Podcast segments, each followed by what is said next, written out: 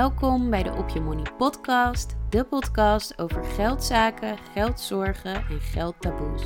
Ik ben je host, Jonelle Talks Money, een money mindset coach die je helpt om financiële en innerlijke rijkdom te creëren in je leven en zo je beste zelf te zijn op financieel vlak, maar ook daarbuiten. Een goede relatie met jezelf is de basis voor een goede relatie met geld. Daarom bespreken we in deze podcast niet alleen de financiële kant, dus het leren investeren, het kijken naar je uitgavenpatroon en manieren om goed met geld om te gaan, maar ook hoe je je gevoel van eigenwaarde, zelfvertrouwen en zelfliefde kunt vergroten. Ik ben ontzettend blij dat je er bent, dus laten we snel beginnen.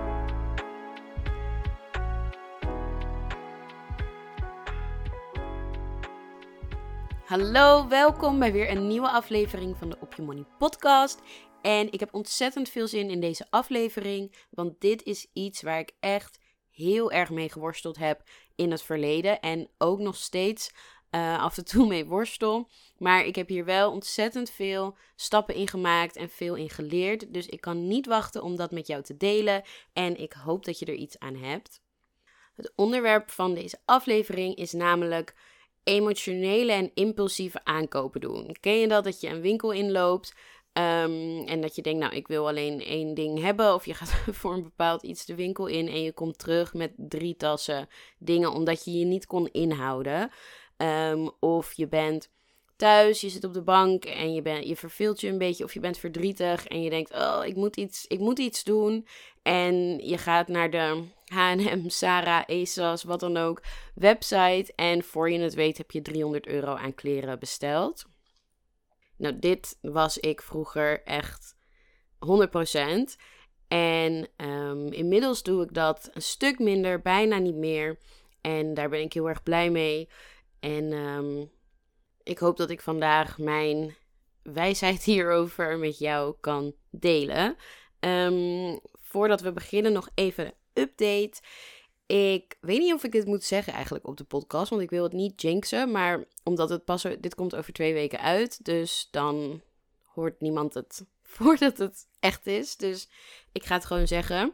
Um, ik ben op zoek naar een huis. Als je me volgt op Instagram heb je dat misschien gezien. Ik had laatst een bezichtiging en ik heb nu Oh, ik ben zo, zo, zo, zo, zo gespannen. Ik sta nog voorlopig eerste op echt een droomhuis. Echt geweldig. Gewoon super goede locatie. Twee slaapkamers. En nou ja, oh, ik, ik wil dit huis. Dit is mijn huis. Ik voel het. Um, en ik sta voorlopig nog eerste. Het is nu zondag. En morgen middernacht sluit de advertentie um, op Woningnet. Dus Oh, fingers crossed. Ik ben zo, zo, zo excited al. Ik heb het al helemaal ingericht. Ik ben de hele tijd aan het zoeken naar meubels en dingen aan het regelen over de verhuizing. Want ik voel gewoon dat dit mijn huis is. En oh, ik kijk ook echt vijf keer per dag op, uh, op Woningnet om te kijken of ik nog steeds eerste sta. En tot nu toe is dat nog steeds het geval. En ik manifesteer dat dit zo blijft. Anders realiseer ik me ook nu, moet ik of deze hele aflevering opnieuw opnemen en dit er soort van uit. Oh nee, ik kan het er gewoon uitknippen natuurlijk. Maar um, ja, het zou wel een beetje suf zijn als ik nu dit heel blij vertel. En dan volgende week, um, of de volgende keer dat ik ga opnemen, zo van: ja, jongens, het is hem uh, toch niet geworden. Maar nee, dit is mijn huis. Ik voel het aan alles. Ik manifesteer dit. En um, wie weet in de volgende aflevering of de volgende weken nieuws over mijn verhuizing. Uh, ja, en verder, het is nu zondag. Morgen begin ik aan mijn laatste werkweek alweer. Ik heb um, alleen nog maar vergaderingen ook. Maandag en dinsdag. Woensdag gaan we naar Walibi. En met iedereen van klas 3. Dus dat is hartstikke leuk. Gaan heel veel leuke collega's ook mee. En vrijdag rapporten uitdelen. En dat is het. Dat is ook alleen maar goed nieuws. Ik voel me ook nu mijn scriptie ook uh, ingeleverd is, ik voel me zo veel beter en vrijer. En nu ook dat huis. Ik ben gewoon gelukkig. Dus um, ja, dat maakt me ook weer gelukkig en geïnspireerd om deze aflevering op te nemen. Dus laten we snel beginnen. Um, zoals ik zei, het gaat dus over het doen van emotionele en impulsieve aankopen. En dit is best wel een groot onderwerp. Maar vandaag wat ik wil vertellen is Um, of wat ik je wil meegeven is dat je kunt herkennen waar dit gedrag vandaan komt. En ook een eerste manier al hoe je hiermee aan de slag kan gaan. En ik zou hier echt nog wel vier, vijf afleveringen over kunnen maken. En dat ga ik in de toekomst ook zeker nog wel doen om er wat dieper op in te gaan. Maar ja, ik wil ook niet dat dit anderhalf uur duurt. Dus vandaag een beetje de basis van waar komt dit gedrag vandaan en hoe kun je hiermee omgaan. En dit is denk ik echt wel heel belangrijk, omdat door het doen van emotionele aankopen en impulsieve aankopen Um, nou ja, verlies je in eerste instantie gewoon geld, omdat je geld uitgeeft aan dingen die je meestal daarna helemaal niet meer leuk vindt, waar je niks aan hebt, die, ja, waar je gewoon niet echt blij van wordt. Dus het doen van dit soort aankopen zorgt er ook voor dat je niet leeft als je hoogste zelf. Um, omdat je dingen koopt waar je eigenlijk geen behoefte aan hebt en je geld ook eigenlijk verspeelt omdat je dingen koopt waar je gewoon niet 100% achter staat. Dus wat ik vandaag ga vertellen, allereerst wil ik iets vertellen over opofferingskosten en wat het is, leg ik zo uit. Daarna um, waarom mensen, waarom jij emotionele en impulsieve aankopen doet, dus waar het gedrag vandaan komt. En als laatste wil ik iets vertellen over um, de principes van cognitieve gedragstheorie, die je kunt, zelf kunt toepassen om um, ja, hier verandering in te brengen. En dus ook te stoppen, of in ieder geval minder emotionele en impulsieve aankopen te doen. Maar eerst wil ik iets vertellen over opofferingskosten. En dat wordt ook wel eens opportuniteitskosten of alternatieve kosten genoemd. Dat is een term uit de financiële wereld. En dat houdt eigenlijk heel simpelweg in. Als je de ene mogelijkheid aangrijpt, kan je de andere niet doen. Dus kiezen is verliezen. Geld kun je namelijk maar één keer uitgeven. Dus als jij ervoor kiest om emotionele aankopen te doen, al is dat bewust of onbewust, um, dan verlies je de mogelijkheid om geld uit te geven aan je financiële doelen.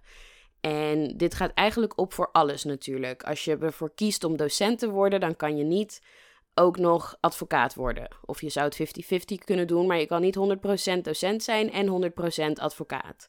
Um, als jij ervoor kiest om in Amsterdam te gaan wonen, dan kan je niet ook bij je ouders wonen die in Nijmegen wonen. Dus die um, opofferingskosten houden eigenlijk in als je de ene keuze maakt, dan kan je de andere keuze niet meer maken. En qua geld is het belangrijk om hier bewust van te zijn, want je kan je geld dus maar één keer uitgeven. Dus als jij je geld uitgeeft aan 500 euro aan kleding, spullen die je eigenlijk niet nodig hebt, dan is dat 500 euro die je niet meer uit kan geven aan het bereiken van jouw financiële doelen. En dit is dus waarom impulsieve en emotionele aankopen doen zo uh, ja, vervelend kan zijn, omdat je er geld door verliest en dus ook de mogelijkheid verliest om dat geld op een manier te gebruiken waar je wel blij mee bent.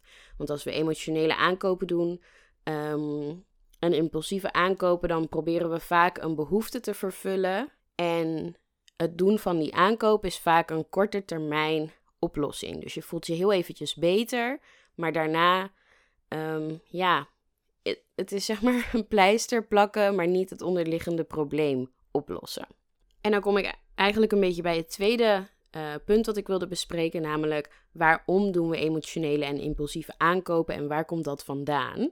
En veel van onze gedachten, overtuigingen en ook wel bepaalde gedragingen, die worden gevormd in onze jeugd. En um, ook onze ideeën en overtuigingen omtrent geld krijgen we mee in onze jeugd.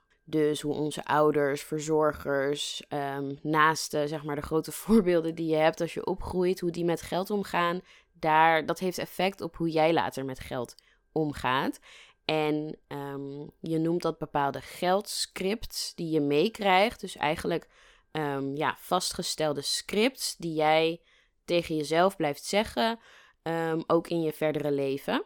En dat kan er weer voor zorgen dat je op latere leeftijd emotionele en impulsieve aankopen doet.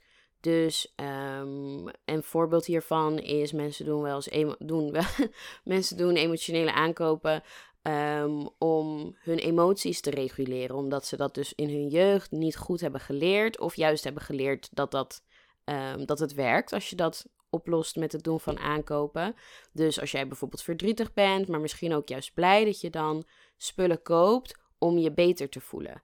En dat is wat ik net ook zei, vaak van korte duur, omdat je koopt iets, dan gaat je dopamine level omhoog, maar als dat weer naar beneden gaat, dan ben je nog steeds verdrietig. Dus je koopt iets en dat is het plakken van een pleister, maar de onderliggende oorzaak van waarom je verdrietig bent, die neem je niet weg, waardoor ja, eigenlijk het probleem gewoon in stand blijft.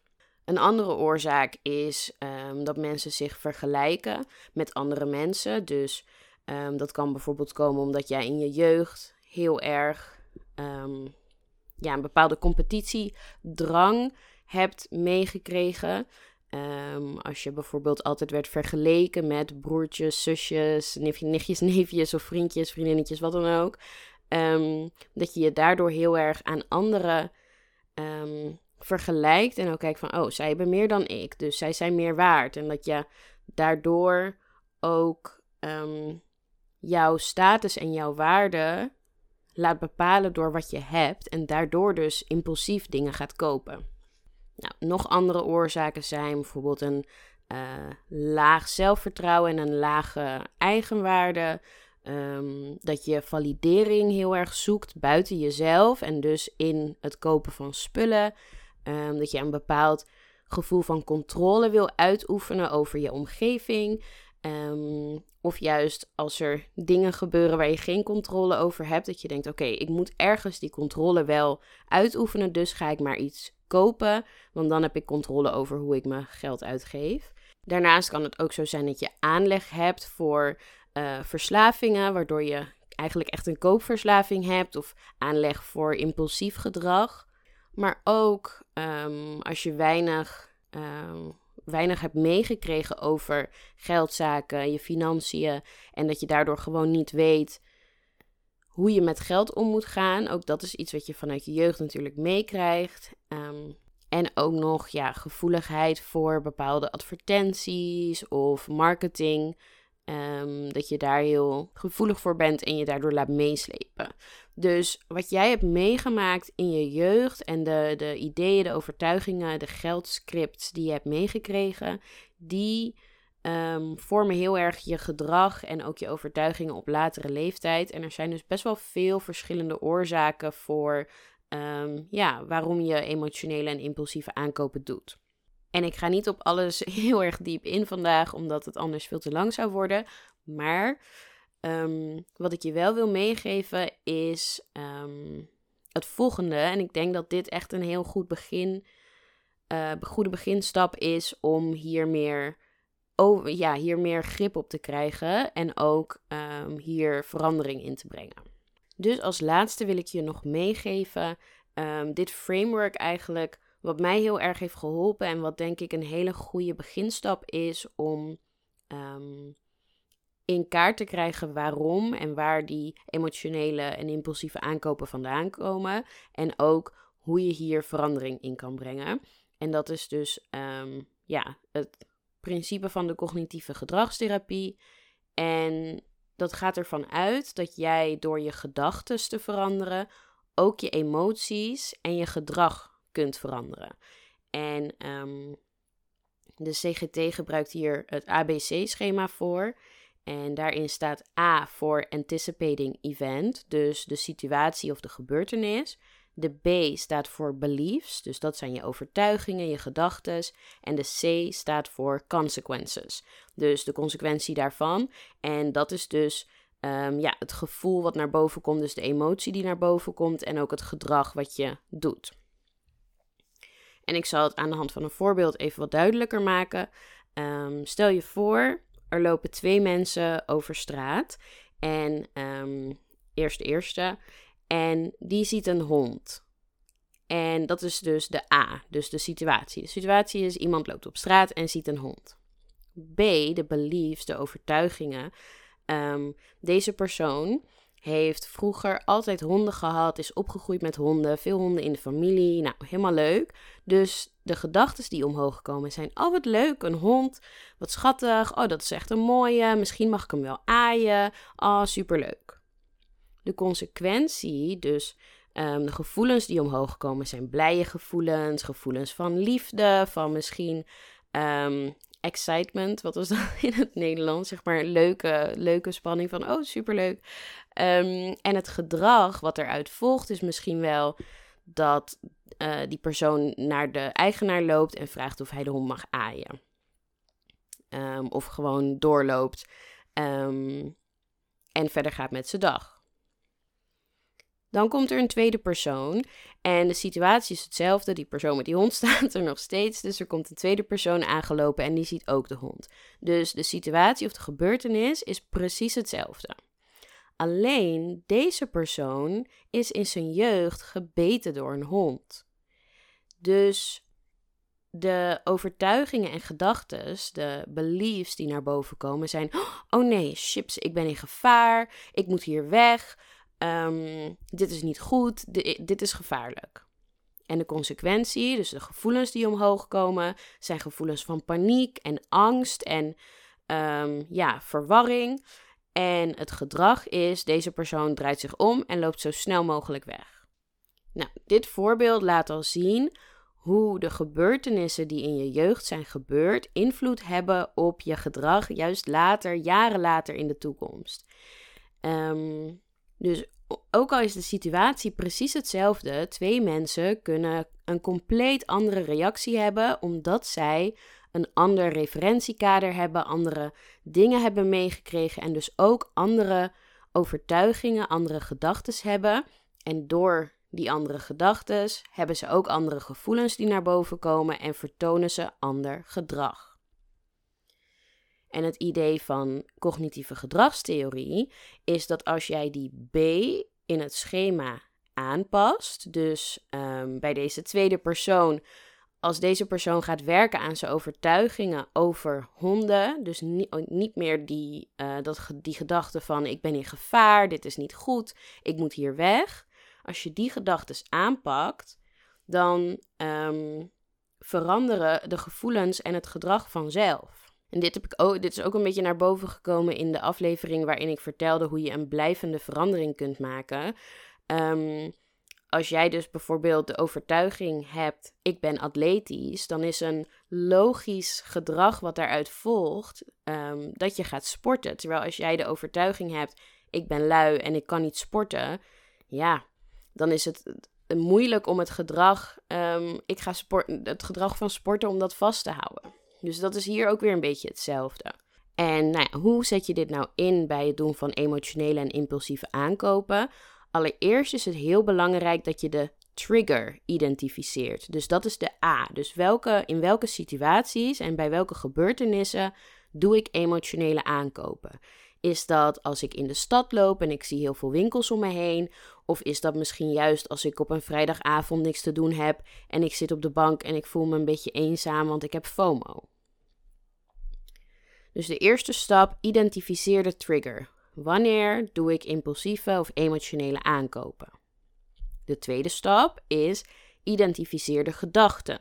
Dus als ik uh, op de bank zit op vrijdagavond, welke gedachten komen er dan omhoog? Misschien wel van niemand vindt mij leuk, ik heb geen vrienden, ik ben stom. En de derde stap is um, identificeer dan de emoties en het gedrag. Dus als jij op die vrijdag um, op de bank zit en je denkt, nou, ik ben stom, ik heb geen vrienden, ik ben niet leuk, niemand wil met mij omgaan, ja, dan komen er waarschijnlijk emoties omhoog van eenzaamheid en verdriet. Het gedrag dat dan daaruit volgt is dat je uh, je laptop pakt en gaat shoppen om je beter te voelen en af te leiden van uh, ja, die gedachten en ook die emotie. Dus door je bewust te zijn van um, dit schema, dus er gebeurt iets, dat brengt bepaalde gedachten omhoog. En door die gedachten voel ik bepaalde dingen en doe ik bepaalde dingen. Als je dat voor jezelf in kaart brengt, dan kun je ook um, werken aan die gedachten die omhoog komen. En wat je ook nog zou kunnen doen, want um, in dit schema is het doen van emotionele aankopen is dus het gedrag. Eh, om om te gaan met bepaalde emoties en bepaalde um, gedachten. Je kan natuurlijk ook kijken naar, de, naar het gedrag en bedenken van oké, als ik bepaalde emoties, uh, als bepaalde gedachten omhoog komen. Bijvoorbeeld, ik ben stom, niemand wil tijd met mij doorbrengen. Wat zou ik dan nog meer kunnen doen in plaats van alleen um, het doen van emotionele of het doen van aankopen? Um, als ik dus op vrijdagavond op de bank zit en ik denk, nou, niemand wil tijd met mij doorbrengen, wat zou ik nog meer kunnen doen? Ik zou iemand kunnen bellen, ik zou kunnen proberen om plannen te maken, ik zou iets leuks voor mezelf kunnen plannen. Dus in plaats van op de bank zitten en me een beetje doelloos vervelen um, en medelijden hebben, wat kan ik nog meer doen? Nou, ik zou iets moois kunnen tekenen, ik kan lekker Netflixen, ik kan, ja, I don't know, een wandeling maken. um, dus probeer ook te kijken van, oké, nu ga ik om met deze gedachten en emoties door dingen te kopen. Maar op welke manieren zou ik hier nog meer mee om kunnen gaan? Wat zou ik nog meer kunnen doen om ehm, mijn emoties te ondersteunen? En vanuit daaruit kun je dus aan de slag. Dus, um, korte samenvatting. um, Opofferingskosten houdt in dat je je geld maar één keer kan uitgeven. Dus kiezen is verliezen. Dus zorg dat je echt uit elke euro de maximale, het maximale geluk haalt. En je euro's dus echt aan iets uitgeeft waar jij blij mee bent. En dus niet aan het doen van emotionele impulsieve aankopen. Waarbij je geld uitgeeft aan dingen waar je eigenlijk helemaal geen behoefte aan hebt. Dus wees je bewust van die opofferingskosten. En um, Probeer dus daarom ook na te gaan waarom je emotionele en impulsieve aankopen doet. En dat kan dus op heel veel manieren eigenlijk. Het kan op, uh, of dat kan van heel veel dingen vandaan. Hè? Wat probeer ik te zeggen? Dat kan door heel veel dingen komen. Bijvoorbeeld um, dat je je emoties probeert te reguleren, omdat je jezelf heel erg vergelijkt met andere mensen, een laag gevoel van eigenwaarde en zelfvertrouwen, um, bevestiging en validatie zoeken. Um, een, een gevoel van controle willen uitoefenen, impulsiviteit, aanleg voor verslaving of juist dat je heel gevoelig bent voor marketing en uh, advertenties, bepaalde dingen die je in je jeugd hebt meegekregen en dat je niet echt hebt meegekregen hoe je met geld om moet gaan. Dus er zijn heel veel uh, ja, dingen waar dit vandaan kan komen. Maar wat je alvast kan beginnen te doen om hier verandering in te brengen, is het CGT-principe van het ABC-schema eh, toepassen, waarin A staat voor de situatie of gebeurtenis, B voor de overtuigingen en gedachten en C voor de gevoelens en het gedrag. Dus er gebeurt iets, dat brengt bepaalde gedachten omhoog. En door die gedachten voel je bepaalde dingen en doe je bepaalde dingen. En je brengt dit in kaart door eerst de trigger, dus de A, te identificeren. Dan de B, dus de gedachtes, en dan de C, dus de emotie en het gedrag. En dus te kijken van oké, wat zijn de gedachten die omhoog komen en kan ik deze veranderen? En wat zijn ook andere manieren waarop ik mijn emoties kan ondersteunen? En dat is ook meteen de journalvraag voor deze week. Observeer je aankopen en pas dit schema toe op je aankopen. Dus probeer um, en dat kan voor emotionele aankopen, maar het kan ook voor gewoon normale aankopen om een beetje te oefenen met het in kaart brengen van je gedachten. Dus je zou bijvoorbeeld kunnen zeggen van nou, A, de situatie is, um, ik zie een supermarkt. De gedachte is, hey, ik moet nog melk hebben. En het gedrag is, ik ga de supermarkt in en ik koop melk. Gewoon om te oefenen met het ABC-schema. En als je deze week toevallig uh, of de behoefte voelt om emotionele aankopen te doen, dan is dat natuurlijk een hele goede uh, ja, mogelijkheid om het meteen uit te testen. En dat was het alweer. Ik hoop dat je hier iets aan hebt gehad. Laat het vooral weten, ook wat je van de aflevering vond. Ik vind het altijd leuk om verder te kletsen. En als je zou willen, zou ik het ook heel erg fijn vinden als je een review achterlaat, zodat deze podcast nog groter kan groeien en ik nog meer mensen kan helpen bij het verbeteren van hun money mindset. En als je nou meer stappen wilt zetten om jouw money mindset te verbeteren, stuur me dan een DM op Instagram en dan stuur ik mijn gratis werkboek Grip op je geld naar je toe. Hierin staan zes handige stappen die je kunt volgen om meer grip te krijgen op je geldzaken. En als je meer persoonlijke begeleiding wil, meld je dan aan voor mijn programma Op Je Money. Dit is een programma van 12 weken waarin je een volledige money mindset makeover doet en echt je money mindset helemaal omgooit. Kijkt waar je blij mee bent, wat je wil versterken, wat je wil verbeteren. Uh, waarin je plannen maakt voor de toekomst. En na het programma ben je een echte money meid die haar zaakjes op orde heeft en weet hoe ze met geld om moet gaan. En meer informatie hierover vind je op mijn website joneltalksmoney.nl en Jonel schrijf je als J-O-N-E-L-L. En je kan me dus ook vinden op TikTok en Instagram. Hier heet ik ook Jonel. En je kan me ook een mailtje sturen via info@joneltalksmoney.nl. En dan wil ik je verder nog een hele, hele fijne dag wensen. En ik hoop je volgende keer weer te zien bij een nieuwe aflevering van de Op Je Money podcast.